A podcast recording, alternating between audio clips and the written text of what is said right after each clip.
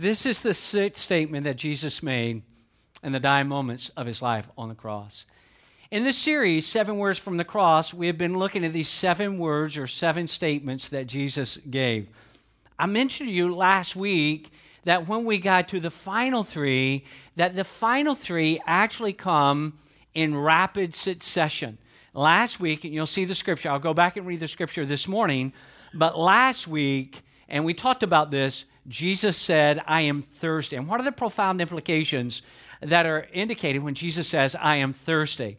And now he says, It is finished. Now, you know, I'm not taking away anything from the producers, Mel Gibson, and those who put together this movie, but it seems that the tone that Jesus says, it is finished, was, was at about the same volume level that the other statements, the other uh, ones that we've looked at to this point. But if you happen to be here on the particular Sunday when we addressed this statement that Jesus made, do you remember in those moments, the weight of the whole world was put upon him, upon Jesus, your sin, my sin, sin of the whole world. We'd looked at the verse from the Old Testament that said that God is so holy that God cannot look on evil. God cannot even momentarily look on evil. So when the weight of the whole world was placed on Jesus, God, Jesus' Father, Heavenly Father, had to turn his head, could not even look at his Son. In that moment, there's this sense, this feeling of that, to which scholars tell us that Jesus raises his voice. It's as though he yells out, screams out, My God, my God, why have you forsaken me? Why have you abandoned me? Well, these, uh, you know, the volume level, again, uh, theologians would tell us, was probably elevated at that point.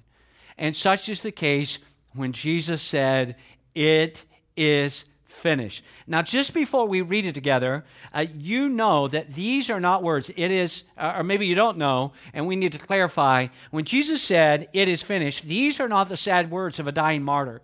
They are not words of despair. They are not words of discouragement. Jesus is not giving up. He is not surrendering. This is not defeat. It is actually a closing victory shout. And we're going to talk about why that is so. But I want you to look with me at a couple of verses. The guys are going to put them here on the screen. Let's look. One of which we looked at last week. Later, knowing that all was now completed, we talked about that. All that was completed, and so that the scripture would be fulfilled, Jesus said, I am thirsty. A jar of wine vinegar was there, so they soaked a sponge in it, put the sponge on a stalk of the hyssop plant, and lifted it to Jesus' lips. Now that's where we left off last week. Now look at this next part. When he had received the drink, everybody now read the last part with me, everybody. Let's read it together. When he had received the drink, Jesus said, It is finished. With that, he bowed his head and gave up his spirit. It is finished with volume, with energy. Now, what is Jesus telling us here? Well, for one thing, he is not saying, as I mentioned to you, that he is finished. He did not say, I'm finished. He said, It is finished, not that I'm finished. Now, the Roman soldiers may have thought that he was finished. And so would the religious leaders. Uh, their hearts danced with glee at the thought that this one, that they have demanded his execution, that now their competition and the one that they were jealous over, and all of these things, that, that uh, now they think in their mind, in their estimation, that Jesus is finished. We know even from the New Testament writers that the disciples were convinced that Jesus was finished. And with that, their hopes and dreams would be dashed. It was like everything that we had hoped for, everything that we had anticipated, everything that we have dreamed about and wished for, it's over, it's finished. Satan, the evil one, the devil, possessed the notion that the great threat to the kingdom of darkness was now finally eliminated. But Jesus has not been eliminated, and Jesus is not finished. This is actually a shout of conquest. It is finished, not I am finished. I want you to listen to Jesus' words, not on the screen. This is John chapter 4. This is what Jesus said. He said, My food or my nourishment is to do what God wants. You want to talk about, Jesus would say, what fires me up, what I'm passionate about, what I'm motivated by, it is this it is doing what God wants me to do. Then he goes on in that same verse and he says, He is the one who sent me. Now listen to this part, and I must finish the work he gave me to do. Jesus sent me. I'm on mission. I've got a prerogative to accomplish. I'm not here accidentally. I have a mission to complete. The Father sent me into the world, and I'm going to keep doing the Father's business until it is finished. I'm going to do the work that God gave me to do. And then we saw in this sixth statement where he said, It is, it is now finished. It is finished. And we need to talk about that. What is finished? What was the mission and assignment of Jesus? What had been, what has now been accomplished? This word, what has now been fulfilled, completed, satisfied? And we need to talk about that. But just before we get to that and sort of explore his word, I want you to just think about this question, and then I'm going to give you just a moment of background before we dive into this.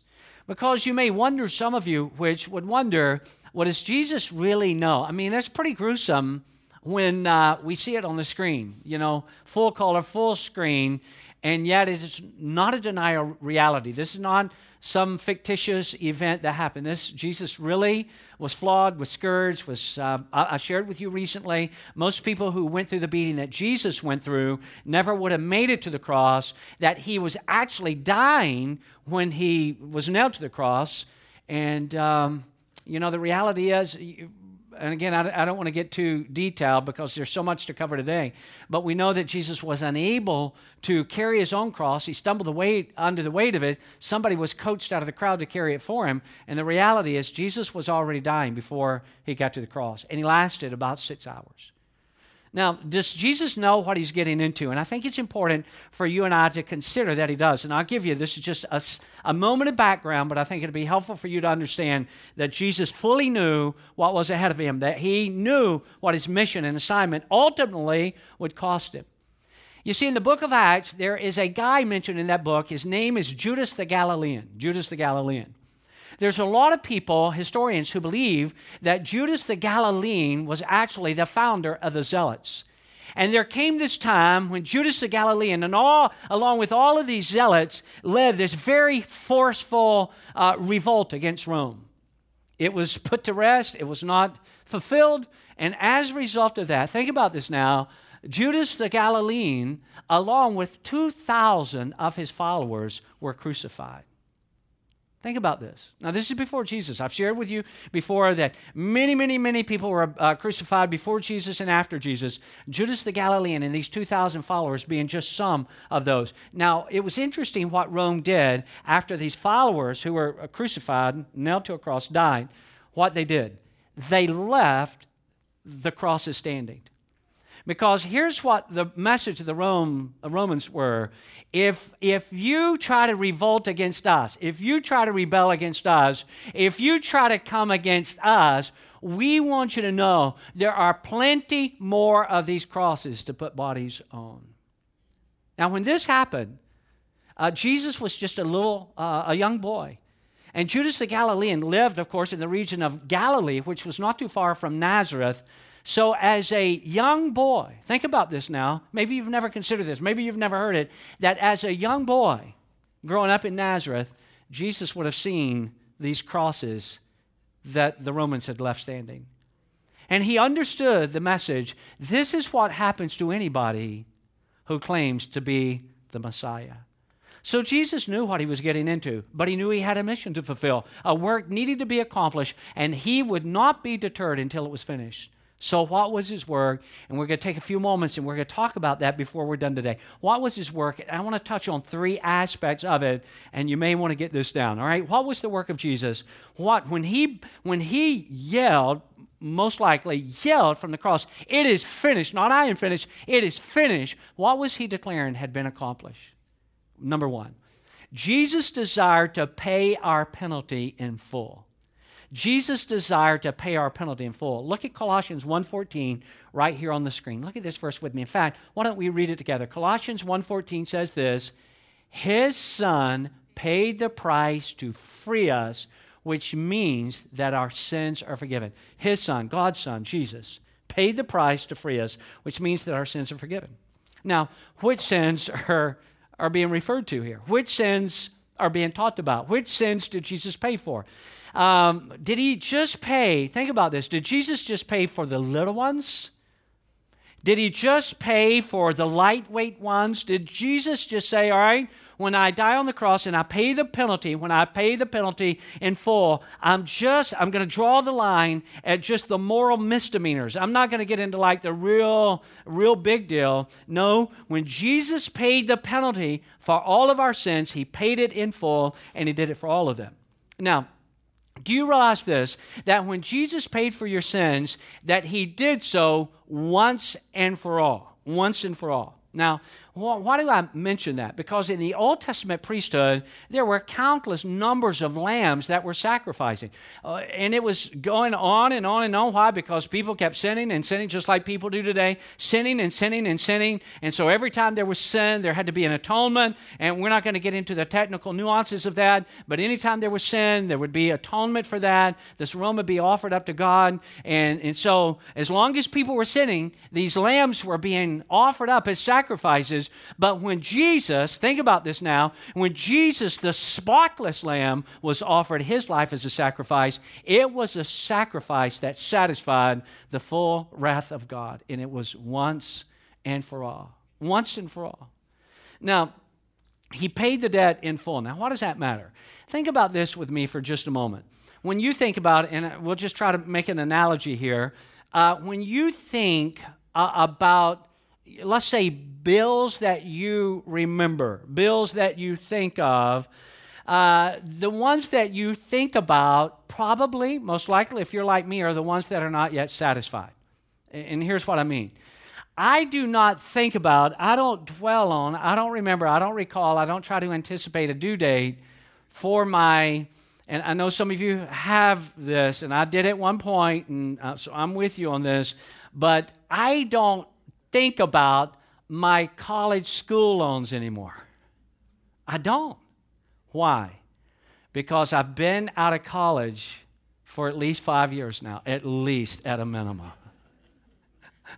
and so uh, I, I don't think about them. I don't. Uh, why? Because it has been paid. My school bill Southeastern and the loan company, everybody's excited about this. It has been paid in full. So I don't remember it. I don't even think about it in the course of a month. There's not a due date, there's zero balance. However, having said that, I do think about my mortgage because it is not paid in full. And I still have debt associated with so that I think about and you know and I think all right I'm coming up on this particular day of the month. I need to go online. I need to pay my mortgage. What do we think? Do we think about the bills that have been paid in full? Now when Jesus paid our debt he paid it in full. I want you to check out this next verse. Hebrews 10:18 says this when sins are forgiven there is no more need to offer sacrifice Jesus' spot once and for all. That was it. The sacrificial uh, system was totally abandoned at that point in time. Now, here's some additional great news.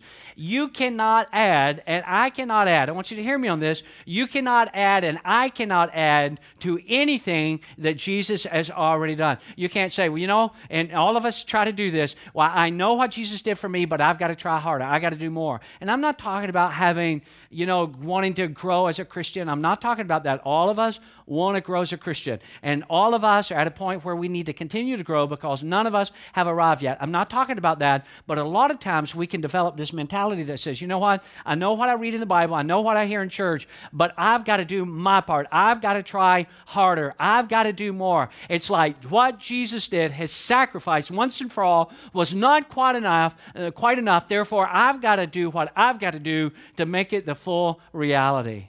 And, and that is not how it is. What Jesus did was sufficient. Listen close to this next verse. It's not on the screen. This is Isaiah 43 1. It's a remarkable voice. I want you to hear it, a verse. I want you to listen to it.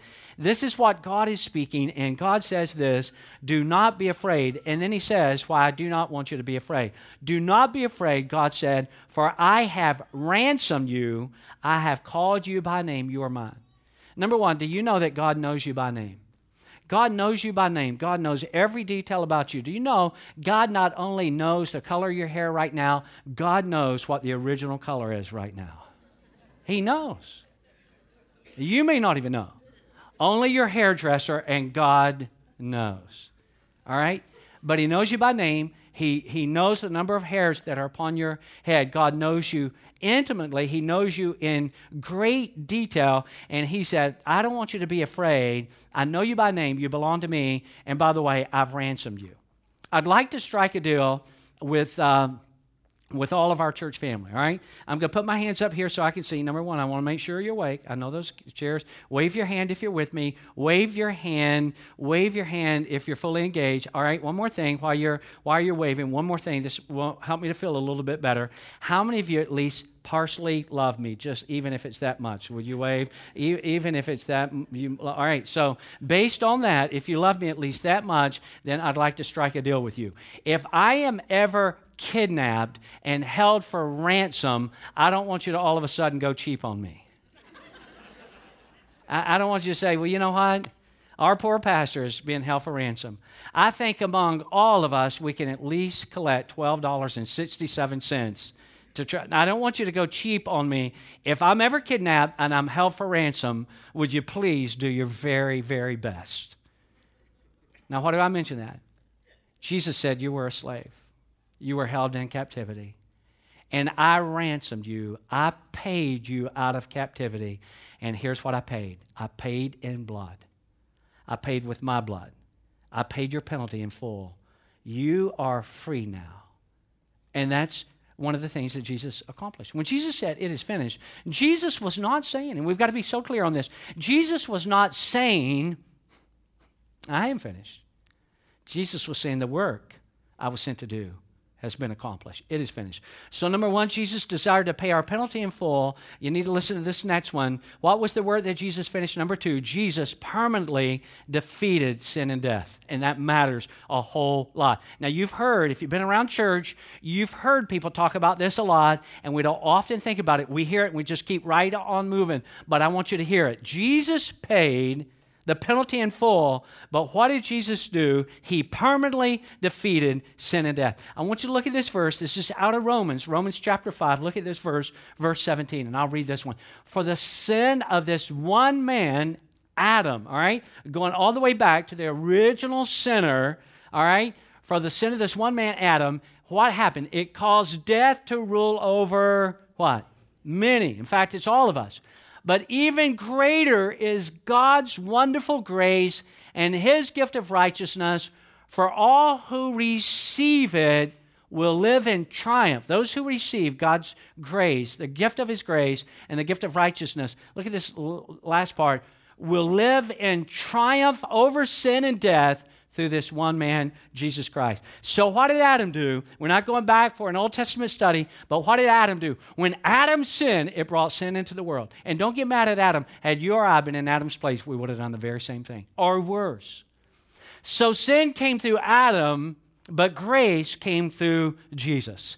And Jesus said, All right, you're under the penalty here, but here's what I'm going to do. The second Adam, who is Jesus is referred to in Scripture, the second Adam is going to come, and I'm going to bring in grace and righteousness, and I am going to defeat sin, and I'm going to defeat death. You and I, think about this, because Jesus completed his mission.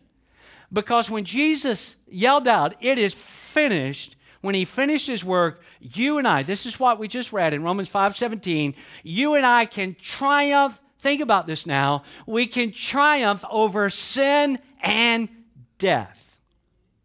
You with me on that? Wave at me again if you're with me. All right, you remember what happens around here. I, I, was talking to some new friends at our church, and I just, you know, just said, hey, you know, my buddies always tell me, must be great to be able to speak every weekend in blue jeans in church. And I said, it is. It's wonderful. We'll never want to change a thing. I said, but there's one part of sort of the environment venue that I'm in every week that you probably would not want, and that is in a theater that has reclining seats that are very, very comfortable. So, with that, we establish a law, a rule. If anybody dozes, if anybody appears that they're earnestly praying, you just smack them, bring them back to life, resurrection, In Jesus' name. You just do it. All right. So, how many of you are with me? You're with me? All right. So, who is this available to? If Jesus said it is finished, talking about his permanent defeat of sin and death, who is this available to? Uh, Romans 5:17 said it's very simply to all who are willing to receive it. Jesus has already done the work, but we, have got to be willing to receive it. Now, I really want to help you right here, so I need you to really track with me. I need you to really give me some of your best thinking right here. If you have, and if you have not, if you will receive what Jesus made available to you, then you do not, hear this now, you do not have to fall victim to sin, and you don't have to fear death. If you will receive, if you have, or if you haven't and you will, receive what Jesus has made available to you, then you don't have to fall victim to sin or fear death. Now, some of you may be thinking, you know, Pastor Jeff, did you just say I'm not going to sin? I did not say you're not going to sin. I know a lot of you. And I'd never say that about you. Nor would I say it about me. I'm not saying that you or I will never sin. Of course not. But you do have to but you don't have to become, listen, a casualty of sin patterns, habits, and addictions. A person says, I can't remain sober. It's impossible. I'll always be like this. I can't be. That is not true. That is not true. You, you can, not in your own power, because often if you and I could do it in our own power, have you ever have you ever realized this? If we could do something in our own power, we would have already done something about it. And you and I can't do these things. A person says, All right, uh, you know, sobriety is not my, my challenge, but I'm addicted, say, to porn. I, am addicted to porn. A person might would say, therefore, I, I, feel I always will be. I'll never be able to escape that. That is that is not accurate. A person says, well, I cannot stop. Fill in the blank. Whatever this sin. This that is not what the Bible says. You and I. It doesn't mean. Listen. It does not mean that you and I will never sin. You and I, and I can't speak for you, but I probably sin multiple times every, every week. Probably, maybe, I don't know, uh, as much or more than, than you do. So I'm not saying that you and I are going to reach a point where we're never going to sin or we're never going to be tempted to sin. The reality is, you and I may sin, but we don't have to be a victim of sin. Does that, does that make sense to you? Look at Hebrews 2. Just take a look at this verse. This is Hebrews 2 14 and 15. The Son also became flesh and blood, Jesus did, for only as a human being could he die, and only by dying could he break the power of the devil who had the power of death. Only in this way could he set free all who have lived their lives as slaves to the fear of dying. So uh, I'm, I'm going to transition right here, but I want you to think about something just before I do. Jesus gives us the power to say no to sin. Jesus gives us the power to say no to sin. All right? You and I, although, you know, we're not going to be, I wish we could, I wish we could be sinless the rest of our days. None of us are going to be able to accomplish that as much as we want to. But the reality is, we don't have to be a victim to sin. We don't have to be a casualty to sin.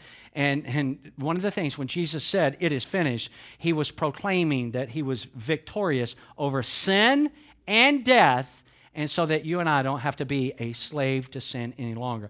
But it's not just sin, it is also, he said, I'm going to help you so that you do not have to fear death. Not only can you overcome, not only can I overcome habits and strongholds and addictions, as a Christian, you need not fear death. If you're a follower of Jesus and you fear death, let me just say it this way if you are a follower of Jesus and you fear dying, then the reality is that's straight from the devil. It is. If you, as a Christian, fear death. Now, if we truly believe that Jesus finished his work and that heaven is a real place, then why should we dread death? Do you ever look forward to great things? Anybody here aside from me, do you look forward to great things? I, I, I, do. I look forward. I anticipate. I'm like most of you, I stay very, very busy. So when I get a break from the action and I can anticipate doing something relaxing or replenishing or fun, I, I look forward to great, great events. For example, uh, my cousin is here. My cousin Ed is here. And Ed and I, you've heard me mention him before, Ed and I are closer than any brothers you'd ever find. We're very, very close. We're cousins, but we're, we're like brothers. We're very, very close. He pastors a phenomenal church about two and a half hours south of here, just north of Naples. So Ed came in yesterday. We had dinner together, and uh, he's with us today after the service at the North Campus tonight. He and I are going to get in the vehicle, and we're going to drive about an hour out of town. And, and our goal, our plan, is to play about 54 holes of golf in the next two days, Monday and Tuesday. I am excited about that. I'm looking forward to that. I've been anticipating that ever since it has been planned. I look forward to summer vacation. I look forward to the birth of our third grandchild. No way that child will be as sweet as the first two, but I still look forward to the birth of that child. I look forward, believe it or not, to the beginning of football season. And I'm trying not to drink the Kool Aid this year as to what they tell me about our team. But I don't want to set myself up for once again chronic disappointment. I look forward to great things. I really do. In fact, can I tell you the only thing that brings me comfort concerning the death of my mom and dad is knowing where they are. I want to call them all the time. I want to call them. I was talking to my dad's brother just yesterday. It's the only person really that I'm in contact with my dad's family anymore, and we stay in touch. And we made an agreement the day of my dad's service that we were going to do that. I said to him, my uncle, I said, I have so many times when I want to call dad. And uh, named off some examples. The only thing that keeps me, you know, somewhat comforted by their loss is knowing where they are. Listen to what Paul says in Philippians 1 21. He said, For to me, listen to this now, it's like he's saying, either way, I, I can't lose on this. He said, To live is Christ, to die is gain. That's what he said. He said, as a Christian, how do I lose? He said, if I keep on living, that's in Jesus. If I die, then that's a gain, that's a promotion. Either way, I win. Either, whatever happens, live or die, I, am in good. How many of you are getting this? Wave at me again. Are you are you getting this as a Christian, not as a non-Christian, but as a Christian? If I lie, if I live, great. If I die, that's promotion. It sort of reminds me uh, of a building I heard about in rural Mississippi. It was a little building. It had not been properly maintained, and lawns were certainly not manicured. It was an old, dilapidated sign out front. And this is what the sign said out front, this little dilapidated building. The sign said, uh, it said veterinarian slash taxidermist. And then in small print underneath, it said, Either way, you get your dog back.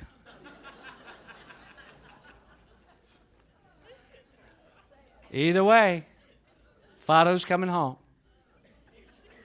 Either way, live or die. How many of you know as a Christian we're going to be all right? To live or die is a great win. What was the word that Jesus finished? Well, we said that Jesus desired to pay our penalty in full, and he accomplished that. Jesus permanently defeated sin and death, and he fulfilled that. Thirdly and lastly, what was the word that Jesus finished? You got to hear this, it's going to encourage you. Jesus crushed the plans of the devil.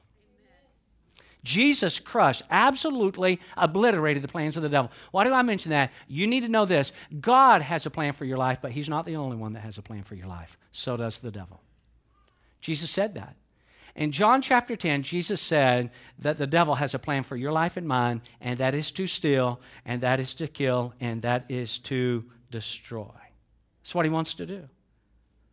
But here's where you and I need to remain strengthened and encouraged. When Jesus completed his mission on the cross, hear this now, he struck a fatal blow to Satan's strategy.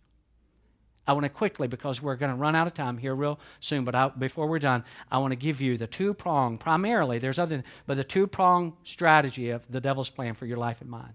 All right? Number one, be sure you get this it is accusation. It is accusation. Look at this verse right here. Look at this verse on the screen. It's Colossians 2:15. In this way, God took away, look at this now, everybody. In this way, God took away Satan's power to accuse you of sin. Now, that doesn't mean he's not going to do it, he's going to do it every single day. In this way, God took away Satan's power to accuse you of sin, and God openly displayed the whole for the whole world Christ's triumph at the cross where your sins were taken away. Again, it's going back. When Jesus said it is finished, he's not saying I'm finished, he's saying my mission is finished. And I'm obliterating, I'm taking away this opportunity for Satan to accuse you before my Father.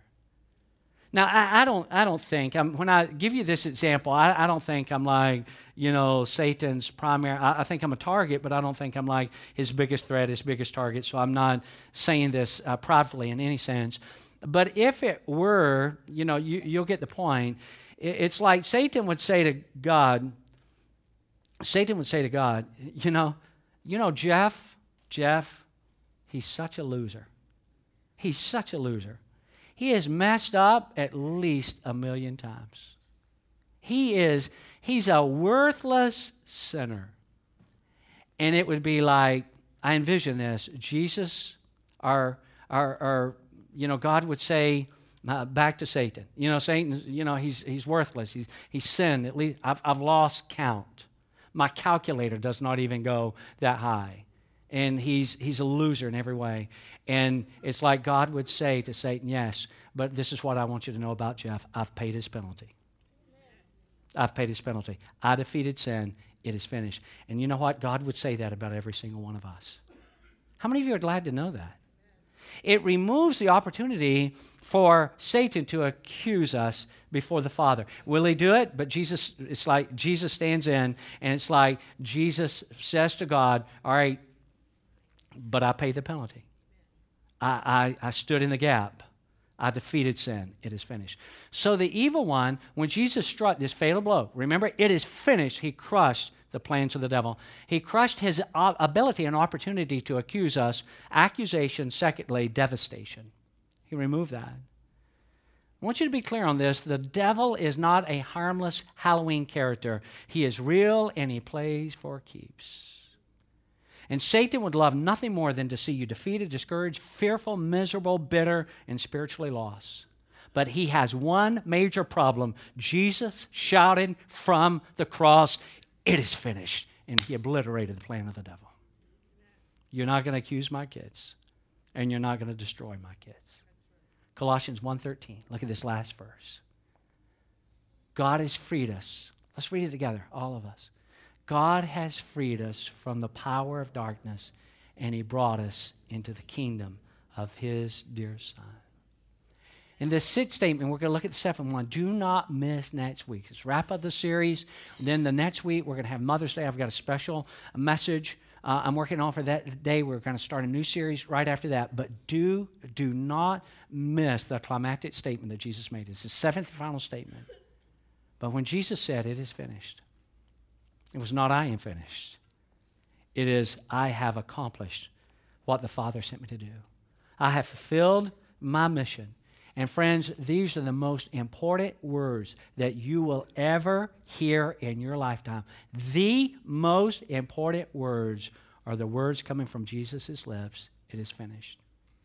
And in that, Jesus was saying, I've paid the penalty of your sin in full. I have permanently defeated sin and death. You don't have to be afraid to die. And although you're going to sin, and in me you can find forgiveness, the reality is you do not have to live as a victim to sin. And furthermore, I've crushed the plans of the devil. A number of years ago, many, many years ago, a mom who lived in a tenement building had left, and it was an unwise decision, but she, her little baby, it was a corner grocery store just out of the building around the corner, and she had left her sleeping baby, and she just thought, I'm going to run, grab a couple of things in this little corner grocery store. And she, so she came downstairs, ran around to this grocery store, and she had been there just a little bit longer than she had anticipated, and she hears fire trucks. To her dis- dismay, when she came out, she saw that the hoses of the fire trucks were aimed in the direction of her building. She started screaming. She started screaming. She said, My baby is up there. She goes to the fire chief. My baby, my baby is up there. My baby is there.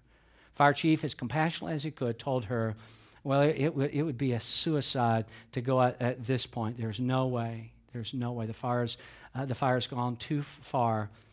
Uh, and a, a young fireman standing nearby said to the chief, said, uh, you know, I have a baby at home, and I would like to think that if my baby is in trouble, somebody would at least make the effort. He, uh, in great bravery, went up the steps, found the baby, came out, threw the baby out the window into the little rescue net.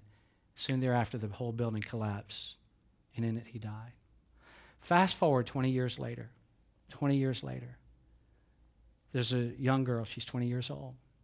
She's kneeling at a little cemetery, and there at this placard at the grave is, is the image of a fireman, sort of a how they can do creatively, and, and she's crying. Another person who's in the cemetery on that particular day walks over to comfort her and says, I'm so sorry for your loss. Was that your dad? No, that was not my dad. Oh, was that your brother? It was not my brother. Then who was it? That is the man who died for me. And Jesus says, You know what? I'm the man who died for you. In fact, you know what Jesus said? Jesus would say this I would, listen, I would rather die than live without you. See, some of you are here this morning and you're afraid of death because you're not sure about your spiritual life. You're like, okay, Jeff, you're talking about heaven. You find solace and comfort in the fact that your mom and dad is in heaven. You know, you, you say that you're not afraid of death because you know you're, you're going to heaven, but you may not have that confidence, and God wants you to have that confidence. You may not have it because you don't know where you're at spiritually. You may have doubts and questions. And if you're here today and you'd say, you know what, I, I don't want to be conquered by sin, I don't want to be another victim of sin. If Jesus went through all of that for me, if Jesus ahead of time, and I can't do anything to add to it, if he paid my penalty in full, if Jesus did that, if Jesus defeated sin and death so that I don't have to be in bondage to sin and I don't have to fear death, if Jesus crushed the powers at work in the life of the devil to try to defeat me, if Jesus did all that for me, why would I not want to receive him? Why would I not want to rededicate my life to him? So, would you bow your heads and would you close your eyes, everybody, as we wrap up this service today? While your heads are bowed and your eyes are closed, maybe you'd say, You know what, Jeff? I want to have confidence I want to have confidence that when my life on earth is over, that when I wake up, my next breath, that it's going to be in heaven. I don't want to miss heaven. I want to know that I'm in right standing with God. I realize now what Jesus did for me, and I want to receive Him. I want to rededicate my life to Him. If you say that today, you know, Jeff, I know what Jesus did for me. I realize that. I don't want to fear dying. I don't want to be a victim of sin. I, I want to I want to know that I'm in right standing with God. I want to pray and receive Jesus. Know my sins are forgiven. Everything I've ever done wrong is forgiven. Washed under the shed blood of Jesus that was poured out on the cross. If that's you, you lift up your hand real quick. Just lift it up and let me see it. And then you can put it. I see your hand right here, your hand. I'm just look, give me just a moment. I see your hand right back there. I see your hand. Just lift it up. I see your hand back there. Just lift it up for just a moment. Keep it up. Right over there, I see your hand. You can put him down. And right there, just pray this prayer with me in your heart Jesus, thank you. Thank you for what you did for me. Thank you that you paid my penalty in full. I don't have to be a victim to sin. I don't have to fear death. I don't have to worry about what the devil's going to do to me. I know that you love me, that you know me by name, number of hairs on my head. And I know that if you will forgive me, which you will, and you'll come into my life, which you will, that I know not only in this world, but when I die, I win. I win. I win here and I win there. So, Jesus, thank you for your love. Thank you for your grace. Thank you for your forgiveness. Thank you for your promise and that you finish the work for me. Jesus' name. Everybody said, Amen. Let's give Jesus a hand. Can we do it? Have a great week. I'll see you right back here next Sunday. Love you, everybody.